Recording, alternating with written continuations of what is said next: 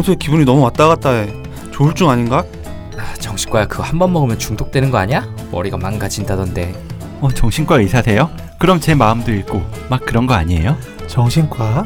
아니 마음만 굳게 먹으면 되는 걸 무슨 치료를 받는다고. 네가 의지가 약해서 그래? 정신과 의사들이 보여주는 정신과의 속살, 어디서도 듣지 못했던 정신과의 속사정 이야기, 뇌부자들 지금 바로 시작합니다.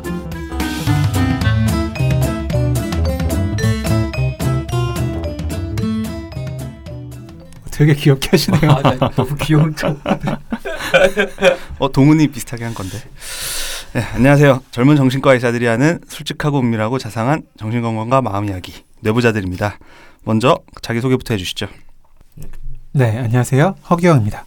안녕하세요. 윤희우입니다. 예, 안녕하세요. 김지용입니다. 예, 그리고 저는 오늘의 사회를 맡은 손정현입니다. 다들 표정이... 제가 왜 눈치를 보게 되는지 모르겠는데. 아, 너무 귀여운 거 아니에요? 그러니까. 네, 오늘은 우리의 사회자 오동훈 선생님께서 개인 스케줄로 불참을 하게 돼서 제가 사회를 의도치 않게 대신 맡게 되었습니다. 아, 근데 제가 사회 준비를 다 해놨는데 갑자기 참석을 지금 하시겠다고 해서 오고 있는 중이라고 해서 제가 조금 뭐랄까 좀 김이 샜는데 사회자 힘들어하는 거 알면서 맡겨놓고 긴장하게 해놓고 다시 또 오신다고 하니까 저를 놀려먹으려고 4명이 지금 짠 게 아닌가. 망상적 사고가 좀 생기네요. 네. 지금 벌써 정연이 땀 흘리고 있는 것 같은데 괜찮을 것 같아요? 아니, 힘들면 뭐 제가 해도 되는데 하는 데까지 해볼게. 저희가 손정현 쌤이 없는 카톡방에서 한번 좀 놀리자고 이렇게 결정된 거고요. 그 이전에 손정현 쌤 사회 봤을 때 항상 청취자분들 반응이 되게 좋으시더라고요. 아, 맞아요. 예. 네. 저희 모두가 다 뭐 이 사회 보는 게 서투르고 어색하지만 그 중에서도 손정현 쌤의 그 특유의 어색한 모습에 청취자분들께서 더 호감을 느끼시는 것 같아요. 이렇게 약간 순수해 보이는 그런 매력을 받으시는 것 같은데 실제로는 이제 순수와 정반대의 모습을 가진 사람이지만 네. 저희가 방송에서 얘기하진 않겠습니다. 정말 무서운 사람이죠. 하여튼 좀 예, 어쨌든 부러운 게 저는 사실 아직까지 사회 본 적이 한 번도 없거든요. 아, 진짜요? 네. 바꿀까요? 아니에요. 근데 정연이 이런 모습 보이는 게 너무 좋아 보여서 양보할게요. 아니. 하세요. 어차피 도문이 또 올 거니까 손정 선생님이 그동안은 하는 게 맞다고 네. 생각합니다. 잡담은 이쯤에서 멈추고요. 안 그래도 우리 프리토킹 시간도 따로 갖자고 했으니까 한 이 정도로 정리하고 오늘 주제에 대한 얘기로 넘어가 보죠.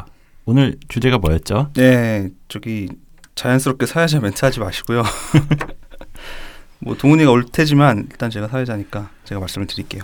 오늘의 주제는 저희가 최근에 받았던 어떤 사연을 통해서 결정을 하게 되었습니다. 일단 사연을 들어보고 말씀 나눠보도록 하죠. 예, 김지용 선생님 그만 드시고 뭐 이렇게 주섬주섬 주말 진료라고 지금 약간 좀 유세하시는 것 같은데 예, 사연 읽어주세요. 네, 죄송합니다. 배고파서 약과 하나 먹었는데.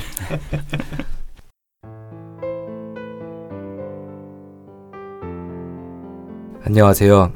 최근 뇌부자들을 열심히 듣고 있는 20대입니다. 저는 우울증이 있는 룸메이트와 살고 있어요. 한동안 매일 주변 사람들이나 자신의 커리어에 대한 부정적인 얘기를 하며 화를 내기도 하고 울기도 하고 밥을 먹는 대신 술을 마시기도 해서 걱정이 되었어요. 나름 고민 상담도 해주고 끼니를 걸으면 요리를 해주거나 작은 선물을 주기도 했습니다. 이런 증상들이 피크였을 때는 안타까운 한편 매일 불평불만을 들으니 저도 스트레스를 받아 일부러 늦게 귀가하기도 했습니다. 룸메이트가 감정 컨트롤이 안 된다는 것을 알면서도 상대하기 싫어지는 마음에 제 자신이 매정한 건 아닌가 싶었어요. 지금은 제가 설득도 하고 어찌저찌 끊었던 치료를 다시 시작해 많이 좋아져 다행인데 전문가가 아닌 주변인들은 어떻게 행동하는 것이 가장 좋은지 궁금해졌습니다. 공통의 지인들에게 의견을 물어보고 싶기도 했고 가족들에게 알려야 하는 것은 아닌가 생각이 들기도 했습니다만 혹시 프라이버시 침해일까봐 망설여졌어요. 힘든 일을 토로하면 해결책을 제시하기보다는 공감을 해주는 것이 좋은 건가요? 그리고 치료를 받는 것이 좋을 것 같다고 직설적으로 얘기했던 것이 괜찮았던 걸까요? 그 친구가 당시 저의 제안을 잘 받아들여 다행이었지만 혹시라도 오히려 반감을 가질까봐 걱정이 되었거든요. 치료를 권유하는 가장 좋은 방법은 무엇일까요? 언제나 좋은 팟캐스트 감사합니다.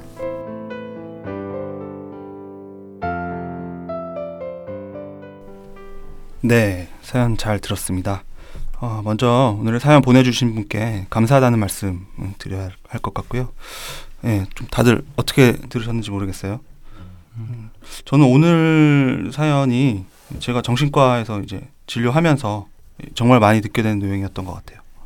예, 특히 처음에 병원에 오실 때는 이 환자분이 혼자 오기 긴장되고 또 좀 괜히 정신과에 대한 그런 거부감이 있어서 또 그리고 가족분들 입장에서 이제 가서 뭐 하는 건지 걱정도 되고 하니까 이 가족분들 그리고 환자분이 같이 진료실에 오시는 경우가 많잖아요.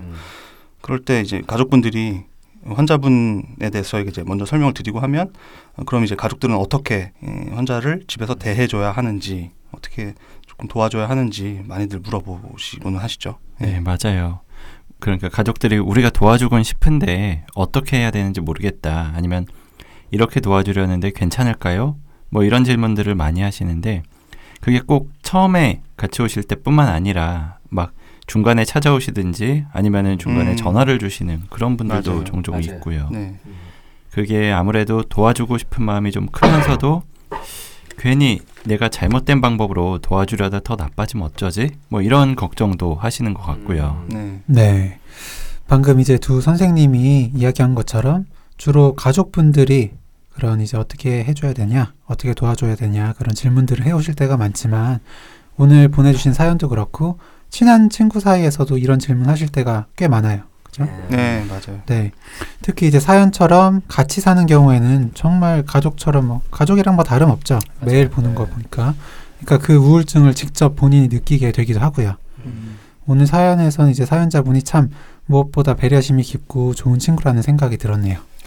네. 저도 정말 이분은 참 좋은 친구다. 그리고 좋은 친구 덕분에 룸메이트 분께서도 우울증을 많이 극복하신 것 같다라는 생각이 들었어요. 네. 네. 아까 선생님들이 이야기했듯이 저도 이번 사연의 질문들을 종종 듣곤 하는데 선생님들은 그럼 보통 어떻게 대답을 해드려요? 저는 사실 이게 딱 정답이 있는 문제인가 싶어서 같은 질병이라도 환자분들마다 다 성격도 다르고 상황도 다르잖아요. 가족관계에서 네. 서로 간에 가지고 있는 감정들도 다 다르고 그래서 오늘 저희가 어떻게 대답을 드려야 되나 좀 걱정이 되기도 하더라고요. 저도 다들 어떻게 대답해 주실지 궁금했어요. 네. 그래서 환자분이 잘 파악되지 않은 첫 시간이라든지 아니면 초기 단계에서는 보호자분들이 물어보실 땐 쉽게 대답하지 못할 때가 좀 많았던 것 같아요. 그 환자분 성격이 어떤지도 모르고 주변 분들하고 관계에 대해서는 또 어떻게 생각하시고 있는지 그걸 좀 더 파악을 해야지 자세하게 답을 드릴 수 있었으니까요. 그래서 이게 정답이라는 게 사실 존재할까 저도 좀 의문이기는 한데 그래도 이 문제가 많은 분들이 궁금해하실 내용이기도 하고 또 치료에 있어서도 중요한 내용이니까 오늘 저희가 좀 일반적인 가이드라인 그런 거를 말씀드리면 좋을 것 같아요. 네, 맞습니다. 먼저 이 사연자분이 이 사연을 통해서 해주신 질문들을 정리해보면 이 룸메이트의 힘든 상태에 대해서 가족들에게 어떻게 알릴지에 대해서 어떻게 할지에 대한 조언 그리고 해결책 제시를 조금 실질적인 부분을 얘기해 주는 게 좋을지 공감을 더 해주는 것이 좋을지 그리고 치료를 받을 것을 권유를 하는 게 좋을지 그렇다면 그 권유의 제일 좋은 방법이 어떤 게 있을지 정도겠네요. 그리고 저희 청취자분들 중에 그 오늘 사연에서 주셨던 이 우울증이 있는 룸메이트 같은 분들뿐만 아니고 다른 정신질환을 옆에서 경험하시는 분들에 궁금해하신 부분이 많을 거라고 생각이 돼서 저희가 오늘 방송을 통해 우울증, 그리고 조현병, 그리고 중독, 알코올 중독 같은 것들 크게 이 세 가지 각각의 경우에 대한 조언을 드려보기로 했습니다. 본격적으로 이야기를 나눠보도록 하죠. 네, 우울증부터 이야기를 시작해보도록 하겠습니다. 오늘 사연의 질문들에 대해서 답을 저희가 이렇게 하나씩 해드리면서 진행을 해도 괜찮을 것 같은데요. 먼저 가족분들이나 이 지인분들이 이런 환자에게 어떻게 해주면 좋을지 물어보실 때 저희가 우선적으로 해드리는 조언들이 어떤 게 있을까? 먼저 허기영 선생님께서 조금 말씀을 해주시겠어요? 네.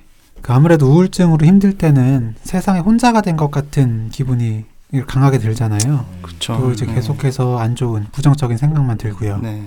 그럴 때 이제 가족들이나 이제 가족처럼 친하게 지내는 주위 사람들이 난 항상 너의 곁에 있다, 너의 편이다라는 메시지를 주는 게 중요하다고 생각해요. 맞습니다. 그럼 부정적인 생각이나 인식이 너무 두드러지는 이 우울증의 특성상 뭐 주위 사람들이 그런 메시지나 그런 태도를 취한다고 해도 사실 환자분들 본인 입장에서는 그걸 부정적으로 해석하는 경우들도 좀 있긴 하거든요. 그렇죠. 하지만 중요한 건 그렇게 부정적으로 해석하더라도 그렇게 상처받지 않고 꾸준하게 난 너의 편이다라는 메시지 전달을 해서 그리고 안정감을 가질 수 있도록 하는 게 중요하다고 봅니다. 네, 저도 동감하고요. 그 우울증의 발생 원인은 여러 가지가 있지만 그 대인관계에서의 상처로 인해 우울증이 발생하는 경우가 정말 많잖아요. 네, 그렇죠. 네. 그럴 때 나는 항상 너의 곁에 있고 버리지 않을 거다라는 믿음을 주는 사람이 있다면 그 상처를 극복하는 데 큰 도움이 되니까요. 이걸 정신과에서는 베이직 트러스트 혹은 뭐 심리적 안정기지, 뭐 시큐어 베이스 같은 이런 개념으로 설명하는데 예를 들어보면 막 어린아이가 동네 놀이터에서 놀다가 친구랑 싸웠어요. 그래서 막 엄청 억울하기도 하고 화가 나기도 하고 이래서 울면서 네. 그럴 땐 보통 집에 돌아가 엄마한테 일러 바치고 위로를 받잖아요. 엄마는 그러면 그 아이의 편을 들어주면서 달래주고 내가 힘들 때 누군가가 곁에 있다는 생각은 성인이 된 후에도 이렇게 살아갈 때 스트레스들에 무너지지 않게 이렇게 받쳐주는 큰 힘이 되죠. 네. 근데 이 우울증 환자분들 진료실에서 말씀 나누다 보면 지금 지웅 형이 얘기했던 그런 심리적인 안정기지 어떤 경우에도 내 편이 돼줄 거라고 이분이 생각할 수 있는 존재를 가지고 계시지 못한 경우가 대부분인 것 같아요. 이제 오랜 기간 이 우울 기분 상태에 있다 보면 이 주위 환경에 대한 생각이 그런 상황이 아니고 아예 부정적으로 본인 주위에 대한 생각이 고착이 돼서 실제로는 뭐 가족이나 친구 그런 지지체계가 아주 나쁘지는 않은데 그러니까 도와줄 사람이 있는데도 본인은 고립감을 느끼고 있는 경우가 있기는 하죠, 많이. 네, 그렇습니다. 근데 실제로 정말로 뭐 예를 들어 부모님과의 신뢰관계가 아예 없거나 이 가족 지지체계 자체가 없어서 없는 걸 넘어서 이제 환자분을 괴롭히고 있는 그러니까 가족관계 자체가 어떤 우울증의 주된 이 발병 원인이나 지속시키는 요인인 경우가 꽤 있어요, 또. 네. 그런 분들은 앞으로도 계속해서 누구를 이렇게 믿을 사람을 갖지 못하고 쭉 우울하게 살아야 되는가? 그건 그렇지 않다라고 저희가 실제로 말씀을 드리죠. 그러니까 오늘 사연자분의 룸메이트처럼 나를 진심으로 이렇게 생각해주고 챙겨주고 도와주려는 그런 친구, 지인들이 이제 새로운 심리적인 안정기지, 가족들이 못 해주는 그런 부분을 지지해주는 그런 서포트 시스템이 될 수가 있으니까요. 네, 맞습니다. 그리고 또 한 가지 이건 오늘 이야기가 뭐 가족이나 주변 지인들한테 드리는 말씀이기는 해서 좀 거기서 벗어나는 이야기 같기는 한데 그 심리적 안전기지라는 이야기가 나와서 떠오른 건데요. 최근에 진료를 하면서 듣기도 했고 또 메일을 보내주신 사연에서도 좀 봤었는데 그 병원을 다니면서 그 의사를 너무 의지하게 돼서 걱정이 된다는 이야기를 들었었어요. 근데 그럴 때 제가 해드리는 이야기가 지금은 의지를 해도 좋다. 이렇게 이야기를 드렸거든요. 뭐 물론 언젠가 뭐 우울증이 다 낫고 그러고 나면 혼자서 독립적으로 활동을 하기가 편하겠지만 지금은 그게 많이 힘든 상황이거든요. 그렇다 보니까 뭐 자신의 이야기를 좀 들어주고 뭐 또 도움을 주기도 하는 그런 의사들이 좋아지거나 아니면 의지가 될 수도 있어요. 그렇죠. 전 뭐 그런 마음이 생기는 게 자연스러운 현상이라고 생각을 하고 또 오히려 그런 마음이 생겼다는 것 자체가 그 선생님이 지금 나한테 도움이 되고 있다 이런 말이라고 생각하거든요. 네. 그래서 그분한테는 그 진료실이 하나의 시큐어 베이스, 심리적 안전기지가 될 수 있다는 거니까요. 혼자서 좀 독립할 용기가 생길 때까진 좀 충분히 나아질 때까진 의지하셔도 좋다 이런 말씀도 드려보고 싶어요. 네, 그렇죠. 뭐 평생 가는 관계도 아니고 딱 치료실에서 잠깐만 그 관계가 유지되는 건데 그 정도 그냥 좀 의지하고 네. 위로받고 그런 것들에 대해서는 너무 거부감을 안 가지셔도 될 것 같아요. 맞아요. 네, 맞아요. 그런데 이제 윤희우 선생님한테 한번 빠지면 진짜 못 태어날 것 같다 이런 느낌 받으실 수도 있을 것 같아요. 전혀 아닐 것 같은데. 저희 와이프가 마약 같은 남자. 이제 희우 목소리 듣고 나서 아 진짜 약간 너무 이제 안정되고 지지되는 목소리다라고 하고 실제로 얼마 전에 본 적도 있잖아요. 네. 되게 매니아층 있을 것 같다라고. 오늘 몰래 카메라 하는 건가요? 그런 얘기를 하더라고요. 뭐 매니아층이 있다는 게 꼭 뭐 긍정적인 의미만은 아닐 수도 있지만 네 어쨌든 네 의지해도 된다는 거 말씀드리고 싶었고요. 또 이제 저희가 전에도 좀 말씀드린 적이 있는데 우울증 증상 중에 호플리스니스 그러니까 호프 희망이 없다 그러니까 무망감이라는 게 있어요. 나는 뭐 회복될 수도 없을 것 같고 앞으로도 그냥 계속 낫지 않을 것 같다는 생각에 많이들 힘들어하십니다. 네. 우울증은 분명히 끝이 있는 터널 나는 병인데도 말이죠. 그렇기 때문에 실제로 이제 저희가 객관적으로 볼 때는 증상이 호전되고 있는데도 불구하고 결국에는 희망을 가지지 못하고 자살까지도 선택을 하게 되는 분들도 계십니다. 그래서 더더욱 가족이나 지인분들께서 옆에서 꾸준한 메시지를 전달하는 것이 중요합니다. 지금 너무 힘들지만 이 우울증이라는 거 보니까 반드시 회복되는 질병이라고 하더라. 또 옆에서 내가 보기엔 너는 뭐 나아지지 않았다고 하지만 이러이런 부분 잠도 뭐 좀 자고 밥도 예전보다 많이 먹고 확실히 얼굴에 생기도 돌고 이러면서 좀 구체적으로 얘기를 하면서 분명히 좋아졌어 라는 메시지를 주는 거죠. 네네. 지금 말하신 게 저도 굉장히 중요한 부분이라고 생각을 해요. 분명히 제3자가 볼 때는 호전된 부분이 있어도 그 우울증에 빠져있는 상태에서는 그렇게 못 느끼시거든요. 네. 그리고 전 이거와 별개로 또 가족분들에게 드리는 얘기가 하나 있는데 앞서 이렇게 저희가 말한 메시지들은 확실하게 전달하되 너무 티나게 이전과 다르게 잘 대해주던지 뭐 과도한 도움을 주는 행위는 좀 피하라고 말씀드려요. 그냥 그렇죠. 이전과 비슷하게 지내시라. 물론 뭐 잘못하고 있는 뭐 잘못된 관계가 형성되어 있는 가족분이라면 고쳐야 될 부분에 대해서 말씀을 드리지만 크게 문제가 없는 사이면 아 그냥 뭐 원래 지내시던 모습과 비슷하게 지내시면 됩니다. 간간히 진심 섞인 말 한마디 너가 힘들 때 정말 도와주고 싶으니 절대 부담 갖지 말고 언제든 이야기해라. 이 정도 메시지 전달하는 거면 좋다고 말씀을 드려요. 왜냐하면 그 저희가 계속 얘기하고 있지만 부정적으로 사고가 흐르게 되는 우울증에서는 그런 지인들이나 가족들의 도움도 부정적으로 해석해서 아 내가 주변 사람들에게 민폐를 끼치고 있구나라는 생각에 더욱 힘들어하시는 분들도 정말 많으시거든요. 네, 그렇죠. 진료할 때 저희들 그 의사들한테도 아, 죄송하다 뭐 자기가 이러면 안 되는데 그런 말씀하시는 분들 그런 우울증 환자분들 굉장히 많아요. 맞아요. 자기 존재 자체가 가치가 없고 주변에 나로 인해서 계속해서 뭐 모든 사람한테 피해를 주고 있다. 그런 이제 과도한 죄책감 자체가 증상의 하나잖아요. 우울증에. 그래서 지금 지용이 형 말했던 것 같은 상황은 꽤 자주 저희가 보게 되죠. 네, 맞습니다. 또 어떻게 해야 하는지 모르겠다라고 하시는 분들께는 직접 그 힘들어하시는 분께 물어보시라라는 말씀을 드릴 때도 많습니다. 일단은 이제 본인이 느낀 점에 대해서 솔직히 이야기를 하는 거죠.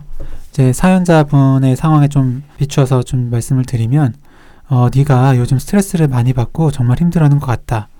내가 볼 때는 감정 조절도 좀 때때로 안 되는 것 같고 그런 것 같아.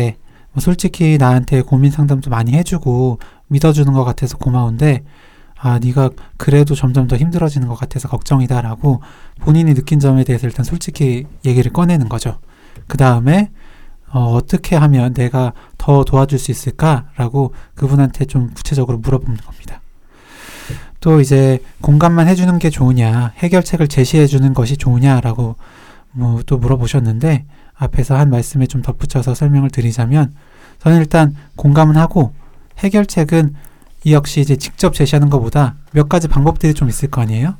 그걸 이제 제안하고 본인이 좀 스스로 생각해 볼 수 있게 도와주시는 것도 방법이라고 생각해요. 확실히 뭐 가족이라도 그렇지만 가족이 아닌 또 친구의 입장에서는 바로 이제 정신과적 치료를 권유하는 게 부담이 될 수가 있죠.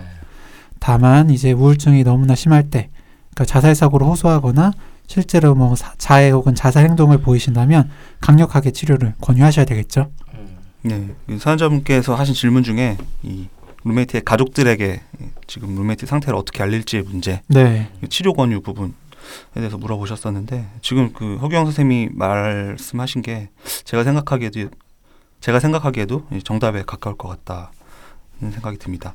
가족들한테 알리는 것, 치료 권유 모두 본인은 원하지 않을 수 있지만 어떤 정말로 심각한 어떤 상황에서는 꼭 해야만 하는 순간이 있을 거거든요. 네. 어느 정도의 이 우울증이 심하면 이렇게 치료까지 강하게 뭐 권유하고 가족들한테 본인 의사에 조금 반하더라도 알려야 할지 그 기준에 대해서 조금 애매하실 거예요. 실제로 어려운 문제고요. 저는 어떻게 말씀드리냐면 그 친구, 그분의 일상생활, 루틴한 어떤 지금까지 해오던 생활이 무너져갈 때 더 이상 잘 수행할 수가 없을 때라고 말씀을 드리는데 우울 감정 자체는 어떤 상황에서 뭐 이유가 있건 없건 간에 누구나 느낄 수는 있지만 그게 어느 기간 이상 지속돼서 이렇게 일상생활 못할 정도가 된다면 치료가 필요하다라고 실제로 진단 기준이 그렇게 돼 있기도 하고요. 예를 들면 잘 다니던 학교에 반복해서 뭐 지각하거나 빠지거나 조퇴를 하게 된다거나 이전에는 뭐 친구들과의 모임을 최소 한 달에 뭐 2-3번 가지던 친구가 몇 달째 집 밖으로 나가지 않는 상황이 계속된다거나 좀 이런 전과 다른 어떤 일상생활을 못하는 상태가 2주 이상 매일같이 지속된다면 그때는 이 친구가 치료가 필요한 상황이다라고 조금 걱정을 진지하게 해야 되고 치료를 적극적으로 좀 권유를 하시는 게 좋을 것 같고요. 아마 이 룸메이트 분도 거기에 해당이 되지 않을까 싶어서 네. 이 사연자 분도 이미 뭐 권유를 하셨던 것 같아요. 네. 제가 오늘 이제 제일 말씀드리고 싶었던 부분이고 아마 정신과 의사들이면 다 똑같이 생각할 텐데요. 이 관계가 뭐 가족이든 아니든 이제 본인이 소중하게 생각하는 주변 사람인데 이제 자살에 대한 생각을 처음으로 얘기를 했는데 그것이 느끼기에 굉장히 좀 구체적인 계획이 있거나 좀 의사가 분명하다라거나 그런 자살 사고가 반복해서 이제 본인의 입을 통해서 나오는 상황. 이제 걱정이 돼서 물어볼 수도 있고 본인이 먼저 말하는 경우도 있을 텐데요. 그런 자살 시도 또는 자해의 위험성이 이제 걱정이 되는 경우에는 가족들에게 즉각 알릴 필요가 분명히 있습니다. 네, 뭐 알림으로 인해서 이제 친구가 약간 뭐 화를 낼 수도 있고 그것 때문에 관계를 틀어지지 않을까 걱정될 수도 있지만 어쨌든 제일 중요한 거는 정말 안전이잖아요. 안전이죠. 네. 그 사람의 존재 자체가 제일 중요한 거니까 네. 그럴 경우에는 그 당시에는 그 환자분께서 화를 내실 수 있더라도 나중에 시간이 지나고 나면은 결국에는 당연히 이해하고 오히려 고마워하실 거라고 생각을 해요. 네. 주위에서 이런 연락을 저는 한 2-3번 받았었거든요. 사실 자기의 뭐 친구 내지 지인이 네. 실제로 힘든 상황이고 이제 죽겠다는 얘기를 하는데 어떻게 하냐. 가족들은 모르고 지금 나만 안다. 이렇게 할 때 저는 분명 얘기를 해요. 본인한테도 상황 설명을 하고 난 널 위해서 이렇게 할 수밖에 없다. 혹시는 지금이 그런 상황이 아니더라도 앞으로 네가 위험해지면 나는 가족들 이나 뭐 경찰에 알려야 된다라는 걸 말씀을 꼭 드리라고 얘기를 하거든요. 쉽지는 않지만요. 네. 네. 그 사연자분께서 치료를 권유하는 가장 좋은 방법에 대해서도 여쭤보셨는데요. 역시 제일 좋은 방법은 제 생각에는 솔직한 생각, 감정을 전달하는 거라고 생각해요. 방금 손정현 선생님이 좀 예를 든 것처럼 솔직하게 이야기하는 거죠. 난 요즘 너가 많이 우울해 보이고 변한 것 같아 걱정이 된다. 그래서 진짜 도와주고 싶은데 어떻게 해야 될지 잘 모르겠고 그렇다고 그냥 두자니 너무 걱정된다. 혹시 우울증은 아닌지 치료가 필요한 건 아닌지 한번 상담받으러 가보는 건 어떨까? 이렇게 얘기를 꺼내고 가능하면 처음 갈 때 같이 가주겠다는 말을 꺼내는 것도 좋을 수 있겠죠. 맞아요. 저도 이번 주에도 들었었던 이야기인데 그 가족 중에 특히 딸이 우울해 보이는 것 같다. 그래서 어떻게 하면 좋을지 모르겠다. 이런 걸 물어보신 분이 있었어요. 네. 근데 딸한테 물어보면은 아, 나 괜찮다. 걱정 마라. 뭐 이런 대답만 한다고 하셔가지고 어떻게 해야 될지 모르겠다라고 하시더라고요. 그 상황을 들어보니까 이게 우울하긴 한데 엄마한테 걱정을 끼치고 싶지 않아서 그러는 걸 수도 있었고 아니면 뭐 다른 이유로 뭐 이야기해도 도움을 못 받을 것 같아서 뭐 이런 생각 때문에 그럴 수도 있을 것 같았는데 그렇더라도 그 어머니한테 솔직한 마음하고 걱정을 정확하게 전달드리라고 말씀을 드렸거든요. 내가 정말로 네가 걱정이 돼서 물어보는 거고 꼭 도움을 주고 싶다. 그래서 정말로 힘들면 병원에 같이 가보자. 만약에 혼자 가기 힘들면 같이 가줄게. 아니면 지금은 이야기하고 싶지 않으면 괜찮긴 한데 언제라도 도움을 원하면 이야기를 해달라. 이렇게 가능성을 열어두고 이야기하면 분명 진심이 전달이 될 거라고 말씀을 드렸었습니다. 네, 이 사연자분이 주신 몇 가지 질문들에 대해서 그러니까 이 룸메이트 분을 돕기 위한 여러 가지 바람직한 어떤 대처 방법에 대해서 말씀을 드렸는데요. 저는 이제 한 가지 더 이 사연자분을 위한 입장에서 좀 조언을 드리고 싶은 게 있었어요. 그 힘든 룸메이트 분을 이제 대하고 도움 주는 데 관해서 혹시는 조금 너무 오랜 기간 너무 심한 부담을 느끼고 계신 건 아닌지 본인 스스로의 마음을 조금 체크해 보시면 좋겠는데, 사연 읽어보면 분명히 꽤 조금 오랫동안 고민도 많이 하고 애써오셔서 큰 도움은 분명히 되셨던 것 같아요, 룸메이트한테. 근데 이제 본인이 지치시는 상황이 아닌지 걱정이 되거든요. 맞아요. 그 이 룸메이트 분의 자세한 상태에 대해서는 모르지만 환자분들 중에 뭐 우울증이나 아니면 그보다는 정도가 좀 덜한 기분부전 상태가 뭐 일종의 성격처럼 몇 년 이상 쭉 지속되는 경우도 있습니다. 네. 그러니까 그런 분들을 이렇게 지지해주고 같이 생활하는 분들이 심리적, 신체적으로 지치다 보니까 환자와 비슷한 우울 증상이나 뭐 불안, 뭐 과민성, 화병 같은 여러 가지 증상으로 결국 본인까지도 치료를 시작하게 되는 그런 경우가 꽤 많아요. 그러니까 기분도 예전에 말씀을 드렸지만 전염성이 있다고 말씀을 드렸었죠. 그렇게 전염이 될 수가 있는 거니까요. 맞아요. 이런 경우를 뭐 진료실에서도 종종 보는데 꼭 우울증이나 아니면 정신과에 국한된 것도 아니고 가족 중에서 만성 질환자를 두신 분들이면 누구나 좀 겪을 수 있는 어려움이기도 할 것 같아요. 게다가 지금 사연자분은 상황이 가족은 아닌데 이게 학교 친구 거기다가 룸메이트로 오랫동안 각각의 생활해온 특수한 경우라서 좀 더 힘들 수도 있겠다는 생각이 들어요. 그렇죠. 좀 냉정하게 말하면 사실 가족도 아닌 남인 거잖아요. 뭐 힘들겠다, 진료를 보는 게 어떻겠니 뭐 정도의 상식적인 조언만 하고 신경을 별로 안 쓸 수도 있었을 텐데, 그 사연 보내주신 분께서는 공감 능력이 높고 책임감이 강한 분이라서 이 사연을 주실 만큼 친구분을 신경 쓰고 걱정하시는 거라고 생각을 해요. 네. 네. 그 비슷한 일이 자꾸 반복돼서 아, 왜 주위에 힘든 친구들은 나한테 유독 하소연하고 기대는지 모르겠다라는 고민을 하시는 분들도 종종 계신데 예, 그런 성향이 겉으로 보여서 힘든 사람들이 기대고 싶도록 어필하는 부분도 있을 거고요. 그럴 때 이제 나도 힘든 날이 있는데 매일같이 하소연 듣고 위로해주고 하다가 스스로에게나 상대에게 화가 나 결국 내가 관계를 끊어버리게 된다. 라고 하시는 분들도 있거든요. 사연자분도 그럴 때가 조금 마음이 너무 힘들어서 그럴 때가 있다고 하셨어요. 네. 그런 공감 능력, 책임감 같은 게 물론 인격적으로 뛰어난 장점이고 대인관계에서의 매력이지만 오히려 지금 내 마음에 큰 짐이 되고 있는 건 아닌지 아까 손정현 선생님 말씀처럼 좀 체크해봤으면 좋겠고요. 우울한 주위 사람을 어떻게 대하고 도우면 좋을지 고민도 중요하지만 그 과정에서 내 마음이 지치지 않도록 하는 건 역시 함께 고려해야 한다는 점을 말씀드리고 싶네요. 일주일 중 얼마만큼 시간, 빈도까지 내가 이 친구를 위해 쓰자는 식의 좀 구체적인 방법도 생각해 보시면 좋을 것 같아요. 그게 절대 계산적인 게 아니라 그냥 나 자신을 지키기 위한 최소한도의 방편 정도일 것 같습니다. 그리고 두 사람의 관계를 계속해서 이제 건강하게 지속시키기 위해서도 그런 방안이 필요할 것 같고요. 예, 일단 지금까지 그 우울증으로 힘들어하는 분의 어떤 주변 가족이나 지인분들이 어떻게 대처를 하고 도움을 드리는 게 좋을지에 대해서 얘기를 나눠봤고요. 2부에서는 이제 방금 도착한 오동훈 선생님과 함께 예, 조현병이나 망상장애 등의 정신증 그리고 중독 질환들의 경우에 어떻게 옆에서 대처하고 도와줘야 할지에 대해서 연달아 이야기를 해보도록 하겠습니다. 예, 계속해서 들어주세요.